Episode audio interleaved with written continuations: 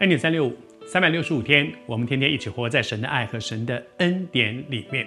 生命的价值，每个人都在追求一个有价值的人生。但是，什么是生命的价值呢？施洗约翰面对他生命当中的一个，我会不会走错路了，以至于我的一生的努力都变成没有价值的那种生命当中的质疑。其实，我相信最大的质疑，常常还不是别人怎么看我。而是我对自己的质疑。施洗约翰落在这样的光景的时候，耶稣给他的价值是肯定的，而且是极为肯定的。妇人所生的没有一个大过施洗约翰，这是多大的一个肯定！但是耶稣也非常清楚地指出他现在的光景，他现在的问题。我读给你听。说完了前面的话，凡妇人所生的，没有一个兴起大过施洗约翰的。这么大的肯定之后，后面有两个字叫做“然而”。我常常跟我们教会的弟兄姊妹分享说，读经啊，你要注意这个转折词。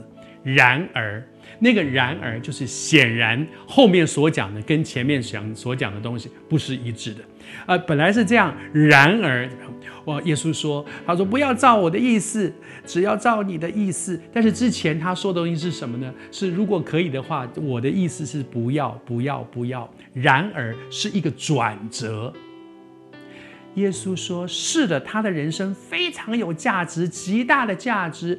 妇人所生的没有一个大过他。然而，后面这句话说：天国里最小的比他还大。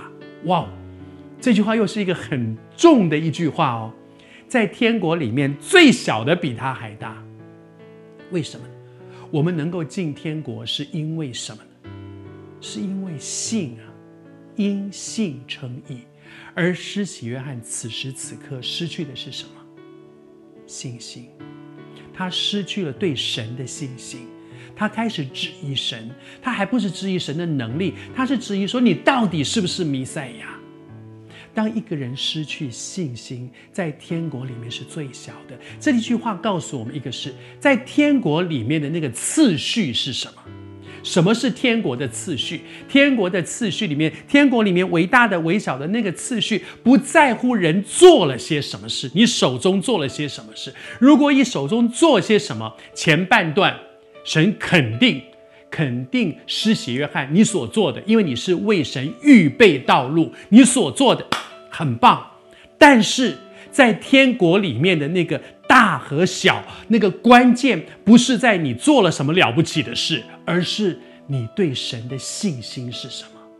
这个时候，它是一个失去信心的时刻，以至于在天国里面，它成为小的，而且是最小的。求神帮助我们。这一段经文，耶稣不只是指出是约翰现在的问题，这段经文告诉我们神的价值观。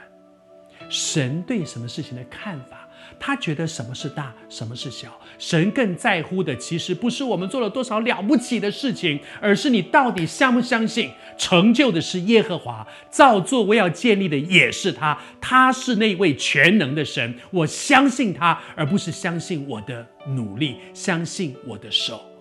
求主施恩帮助我们，让我们的信心重新被坚固起来。